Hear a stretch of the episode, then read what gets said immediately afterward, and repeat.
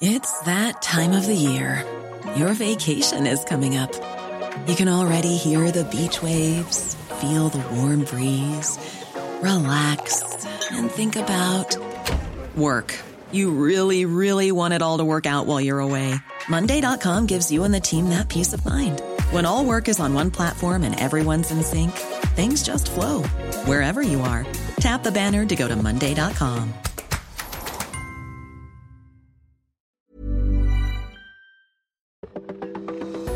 I'll tell you what, Bash, what a nightmare along Interstate 95 between Washington, D.C. and Fredericksburg. You and I talked about this yesterday, that it was kind of the perfect storm for icy roads. You know, you had the thumping snow and earlier, you know, from D.C. toward Richmond, toward Fredericksburg, started as rain because temperatures were above freezing.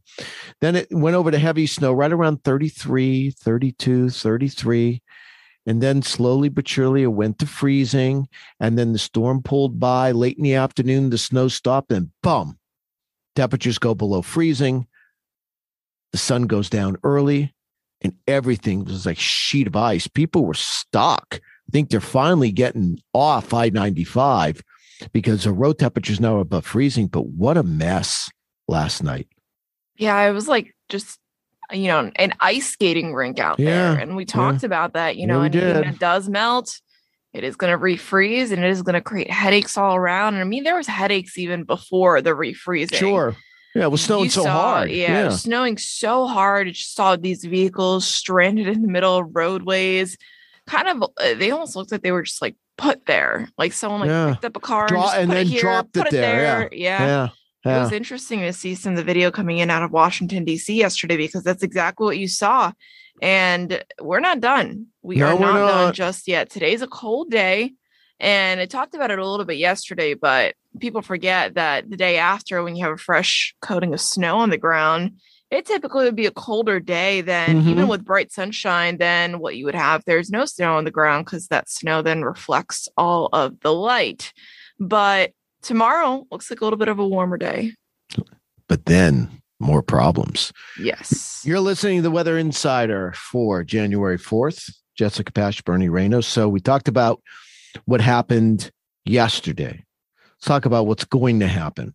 Storm that came into British Columbia, into the Northwest, into British Columbia, thumped the Northwest. The Washington and Oregon Cascades, last 48 hours, 1 to 2 feet of snow. By the way, when did the passes open up yesterday, Pash? Did they open back up? Snoqualmie, Stevens and Snoqualmie, I believe, or is it White Pass and Snoqualmie that were closed? Stevens, I think, reopened at some point. Yeah. Well, White Pass was closed this morning because of the avalanche threat. They were reassessing. That was White Pass, and that was reopened yesterday. Yep. Well, I mean, they have, and you know, I was looking at pictures out of Stevens Pass. It's like a winter wonderland up there. Yeah, I'm surprised it's open. Yeah, it is. That was the one that Snoqualmie's open too. White wasn't. I think they will open it. There's going to get several inches today. We'll get to that in a second. But that upper low that came across the area yesterday goes across the upper Midwest. And what happens is it's going to drag a cold front that'll come through the Northeast, stall somewhere across Virginia and into the Mid South. Behind it, a fresh injection of cold air and some cold air. I mean, it's already cold in the Northeast, but as you mentioned, it's going to be warming up as the cold air retreats. Then you get another injection of cold air, and then you play the game along the Mid Atlantic and Northeast coast. And it's a game but you have to decide, where is the storm going? When is it going to strengthen? And there's still,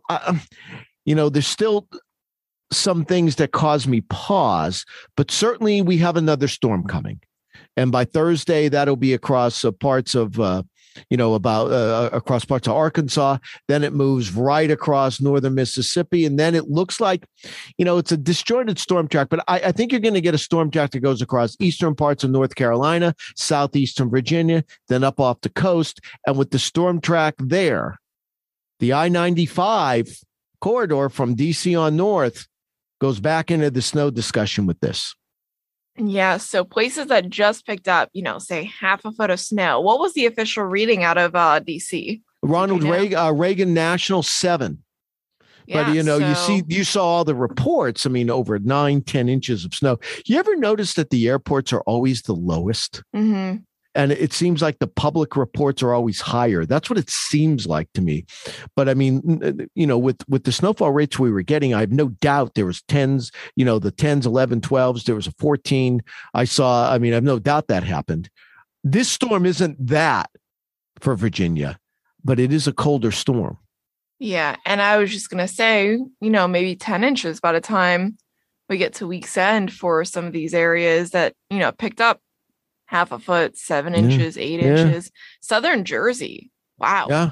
I saw, did I see 10, 11 inches around Cape May? Yeah. I saw 8 inches in Wildwood, North Wildwood. There was a 13-inch report out of Southern Jersey. I forget where exactly, but I remember it was in South Jersey. Yeah. And it looks like, you know, I'm still, to me, the jury's still out on where the storm's going to be. It really is. And I think the modeling is having a hard time pinpointing exactly where the storm is. I'm concerned it's farther west, but all of the preponderance of evidence is suggesting it takes that track across eastern North Carolina, eastern Virginia, up the coast. It's a strengthening storm. So what does that mean? The farther north you go, the more snow you're going to get. So like eastern parts of Maine, maybe southeastern New England, Boston, you're close. But if it goes east of you, you can get over a half a foot of snow. But, you know, if you're going to get a large area of 6 to 12, it's probably going to be in eastern New England. But the farther south you go, I mean, there's a 3 to 6 inch band of snow on the northwest side of this storm because it gets stronger as it moves north. And right now, if that storm track goes eastern, you know, North Carolina, eastern Virginia, off to Delmarva and then up, you know, then you're talking, you know, even Philadelphia, New York City, you can get 3 to 6 inches with this. Yeah, it's interesting because typically what I've noticed is if it's the second storm that's coming on in and the first storm still hasn't happened, then the models really have a hard time. But usually I've noticed that if there's nothing between now and say whatever this next storm is coming, they usually have a little bit of a better idea, a little bit of a better grasp. So it's interesting to see that, you know, just a couple of days out, what are we now? 3 days out. Yeah. And they're still struggling with this. And I think the problem is that I look at things at the 500 millibar more. And if you look at the 500 millibar, the differences between the modeling are very minute. They're small, but small differences in the upper levels means big changes at the surface. Right. So if this storm if this upper level feature is a little deeper and it goes negatively tilted, and what I mean by negatively tilted is it goes from, and I know, you know, this from northeast to northwest to southeast. If it happens earlier, then instead of the storm moving, you know, northeast, it comes more north, it's farther west. So I still think, I might just be stubborn. I still think the jury's out on this, on exactly where this storm's going to go. But I do think what we can tell people, there's accumulating snow that's going to be anywhere from eastern parts of Kentucky, Tennessee, you know, eastern Ohio, western New York, from all the way toward eastern New England, including the I-95, New York City, Philadelphia, Washington, D.C. Once you get south of Washington, D.C., it gets a little trickier, but I certainly wouldn't rule it out in Fredericksburg. I think the storm's probably most of the precipitation is on the northern side, not on the southern side. So I don't think there's a lot of rain with this. I think most of it is on the northern side. But I think that area, you know, as I mentioned, the area, you've got to get ready for snow. Details are still a little sketchy in my mind. But I mean, I think like Washington, D.C., you're at least going to get an inch or two. At least I could see 5 or 6 unless this storm goes farther west. You know, I think it is snow. But right now, I think you got to be ready for snow. 95 from Fredericksburg on north all the way up in eastern Maine.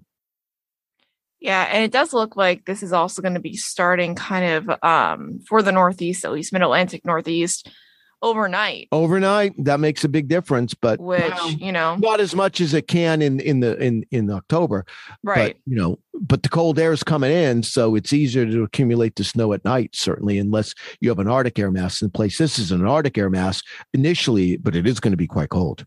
Yeah, and depending how the plows are, you know, you might have a rough morning commute on Friday, or you might have an easy morning commute on Friday. But, you know, when snow falls at night, I feel like it's always a 50-50 on what it's going to look like come rush hour the next morning. Yeah. Yeah. But it's a problem. It's going to be a problem. So you got to get ready for that Thursday night and Friday. And then I'll tell you what, there's a behind this system, it's going to be cold, you know, as we get into Saturday and certainly Saturday. And then there will be some moderation. And then we may have to worry about, you know, the next system, ice, you know, the next system, you know, warmer air attacking the cold air Sunday. And all of a sudden you go from snow to all of a sudden you have an icing problem. Mm-hmm. You know, I haven't looked at that closely yet, but you have another system coming. So that's another concern as we move into Sunday. It's like you have a break and then here we go. Now the next storm's, you know, much farther north and west. So you're going to get the warm air attacking the cold air in place. And, you know, and that cold air will hold. It'll hold in longer than you think. And that means ice. Yeah. And it looks like even if we do warm up, even if that does change over, and this is what also concerns me because it looks like such a narrow band of warm air. Yeah. And then behind it, I would say an even more impressive shot of cold air that comes in early next week. And, you know, when you have a very shallow layer of warm air like that, there's a concern that some areas might not even get out of it. To plain old rain. Yeah. Yeah, it may not. So lots of problems. Speaking of problems, if you looked at the Northwest at all. I was looking there yesterday and it does not look like they're getting a break anytime soon. Yesterday, some of the tidal flooding, the coastal flooding in Westport, Washington, was already quite impressive. You could see, I was looking at some of the cameras that we have out there and you could actually see the water covering the roads and you could see that it was from the tide. And I think that's going to be a concern here over the next couple of days. Yeah, another system comes in. Now, even today, by the way, you know, I was looking at the rainfall totals like Seattle, you know, that whole I-5 anywhere, it was anywhere from like an inch and a half to almost 3 inches of rain last 48 hours. I mean, for the Northwest, that's not, a lot of rain. But unfortunately, you know, the ground's already saturated. You know, they already got, you know, another inch and a half to around 3 inches of rain in that area the last 48 hours. The snow has melted. We have a heavy snowpack, not only in the Cascades, but you probably have a foot of snow, over 1,000 feet, you know, on each side of the, you know, the east and west slopes of the Cascades because the snow levels have been so low. You know, behind this wave today, another shot of cold air comes in tomorrow. So then all of a sudden you've got cold air in place and now you've got this next system, which is a warmer system because it's coming from the Pacific. And all of a sudden it's a wetter system. You know, there's some thought that it could snow in Seattle for a time tomorrow night before changing over to rain. Did it snow at all yesterday or last night into this morning? I don't think it did. It looked like it was close. I don't think it did because I thought it was like a stale cold air mass. There was some snow at around 11 o'clock. It was 34 at SeaTac, some rain and snow mixed. So it did. So it's probably going to be a mixture again with the next system Wednesday night into Thursday, a little rain and snow mixed also in Tacoma last night before the rain came in. But the next storm, you know, it's mostly warm, maybe a little bit of snow mixed in, but it's a soaking rain. I think there's a general 1 to 3 inches again, you know, from Wednesday night into Thursday. And the cold air is going to hang in the Cascades for a time. So, you know, I think they're going to get a foot of snow Wednesday night into Thursday before it tries to turn over to rain for a time Thursday night. Then it may go back to snow Friday. There's the melting snow as temperatures get above freezing because you have snow so low in the Cascades. So the combination of the rain, the combination of the melting snow, I think, can lead to flooding. And then you're changing the temperatures of the snowpack, because you're below freezing, you get a foot of rain, then a foot of snow, I mean, and then you get more rain. Then it may go back to snow as colder air comes in. And when the temperature fluctuates like that over the snowpack, it makes it very unstable. And I'm wondering if that's going to lead to an avalanche threat as we get into Thursday and Friday, because of that constant changing temperatures. You know, first it's cold, then it's warm, then it's cold again. You're putting a foot of snow, then it may change to rain through the passes. So that makes that snowpack pretty unstable. And I wonder if that's also going to be a concern. Yeah, I think that's actually a really good point, because I wasn't even thinking about that. And that's definitely a possibility. And I think that this is going to be with temperatures rising and with each of these storms getting a little bit warmer, I think that this is going to be a heavy, wet snow. Heavy, wet snow. Yeah, and this one's been a dry one. Mm-hmm. This is going to turn to, and I might be under Don. I said to the foot of snow in the passes, it could be 1 to 2 feet. Because that cold air is going to hold. And then all of a sudden you bring that Pacific air and it'll thump. It'll thump, and that cold air, I've seen that hold in those passes longer than you think. But I mean, there may be an inch of liquid that would be all snow, and then another inch of liquid that would be rain that ends as a period of snow as the precipitation ends. And I just think that constant fluctuation of temperatures is going to play havoc with that snowpack. Yeah. Did you happen to see any of the video out of Sky Comish? You know what? I saw a little bit of it. It was a thumping. Yeah, it was. Yesterday. I also saw you see the footage out of North Bend, which is along the east slopes of the Cascades, and I think it's only North Bend's only around 500 feet. They had tons of snow. I mean, so that just tells you you've got a lot of snow. Not only in the 2,000-3,000, you probably have a ton of snow around 1,000-1,500 feet, and you're going to start melting that beginning on Thursday. That's why I think there could be a flood threat. Plus, it's saturated. Yeah. And that's a flood threat that's even separate from, the coastal flooding possibility. Yeah, I wasn't even thinking about that, Pash. But you're right that, there's going to be another, there's going to be some gusty winds and a pretty strong onshore flow with this. And it's kind of waves of rain, the first coming like Wednesday night into Thursday, then another one right in the Thursday night into Friday, then it leaves. Here comes the colder air, but we start drying things out. So it's a real mess in the Northwest. Now, the one place that won't get anything now is, and I was afraid about this, is California, Northern California, perhaps, but California, when it rains, it pours, but when it dries out, it's bone dry. And I've seen this, we had the record December.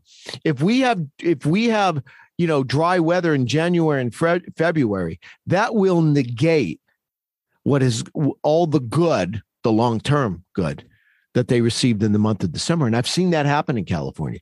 I think at the very least, we need another month like December to be able to because did you notice the exceptional drought from California is gone? Mm-hmm. There's no more exceptional drought. It was erased. But it can come back quick if you have dry weather during the rest of the rainy season. Remember, the clock's ticking because you have until March. And basically by mid-March, after mid-March, at least in Southern California, you're pretty much done. So the clock's ticking. And once the alarm rings, it's over. Yeah, it doesn't look like anything anytime soon. I mean, no, it doesn't. Even go out to 240 hours on the GFS and it's nothing. That's when you start getting all sorts of funky things popping up on the models, but it looks like it's just concerning. It's concerning to me for California. Northwest, we're not going to have any problems. The Northwest is going to get, they've already had, I mean, and we were talking about the La Nina, and you can't, you just can't look at one thing, but during the La Nina, the jet stream's typically farther north. You think you got to think of the West Coast as like almost like the stock market. Money's not won and lost. It's just transferred. Right. So one area is going to get hit. It usually means another one's going to be missed. In an El Nino, the jet stream's usually farther south. Now, listen, it's not just one thing, but typically, especially in a strong El Nino, the jet stream's farther south, so it comes into California, and then the Northwest gets missed out. So that's how it kind of works. But we had that. I wonder if what we saw in December was just an anomaly, and we're going to go back to what we saw earlier in the year. That is, storms coming into the Northwest, they get into Northern California times, but the rest of California is bypassed. I'm concerned about that. Yeah, I guess time will tell. As it always does. Well, all right, get ready. Another storm coming, more snow, mid-Atlantic. Am I being stubborn with a Northwest track? It's your gut. Yeah, but you know what the you know what the problem is? That's the million-dollar question. When you're a forecaster, do you listen to the gut or do you listen to science, which what's the tools are suggesting to you? That's the million-dollar question. And the problem is I've been burned on both sides over my 30 years where I've said, you know what, next time I'm listening to my gut. It's like the million-dollar question. Are you being stubborn or is your sixth sense right? And that's a constant question that is in this field. Certainly, you know, you've seen it as well in your time. That's meaning, are you being stubborn or is your gut right? And you know when you'll know? When it happens. Exactly. Because hindsight's 20/20. And that's the game. That's why I say the game. The game, when you're forecasting, this is the game you play in your mind. And for someone like me who's obsessive compulsive, I will be thinking about this all day. Sleep. All night, just like constantly going over this. You'll be dreaming about it. And regardless of the outcome, I will say this, I should have known better. It's how it always happens, though. It is. Mother Nature knows and calls the shots. Well, they always say, you can't beat Mother Nature. Mm-hmm. You can only tie her. Yes. That's a good one. You could use that anytime. Make sure you give me credit on that one, although I did not come up with that. All right, make sure you download the AccuWeather app. We'll keep you updated on this storm. Don't forget we have Minicast, Wintercast, Minicast, you name it. We had a minute-by-minute weather for the next 4 hours. We'll let you know when the precipitation is going to start, stop, get heavy, get light. And if you are in the snow area, check out Wintercast. We not only tell you how much is going to accumulate, but we give you the probability of getting a little more or a little less. My voice seems to be going. It's time to go, Pash. Anything you want to add? No, just get ready. Some people are going to need the snow shovels by the end of the week. Thank you for listening to today's edition of Weather Insider. For the latest in breaking weather news, be sure to follow Bernie Rayno on Twitter @AccuRayno. And be sure to subscribe, rate, and review all of our podcasts on Apple Podcasts, Google Podcasts, Spotify, or wherever you listen to your favorite shows.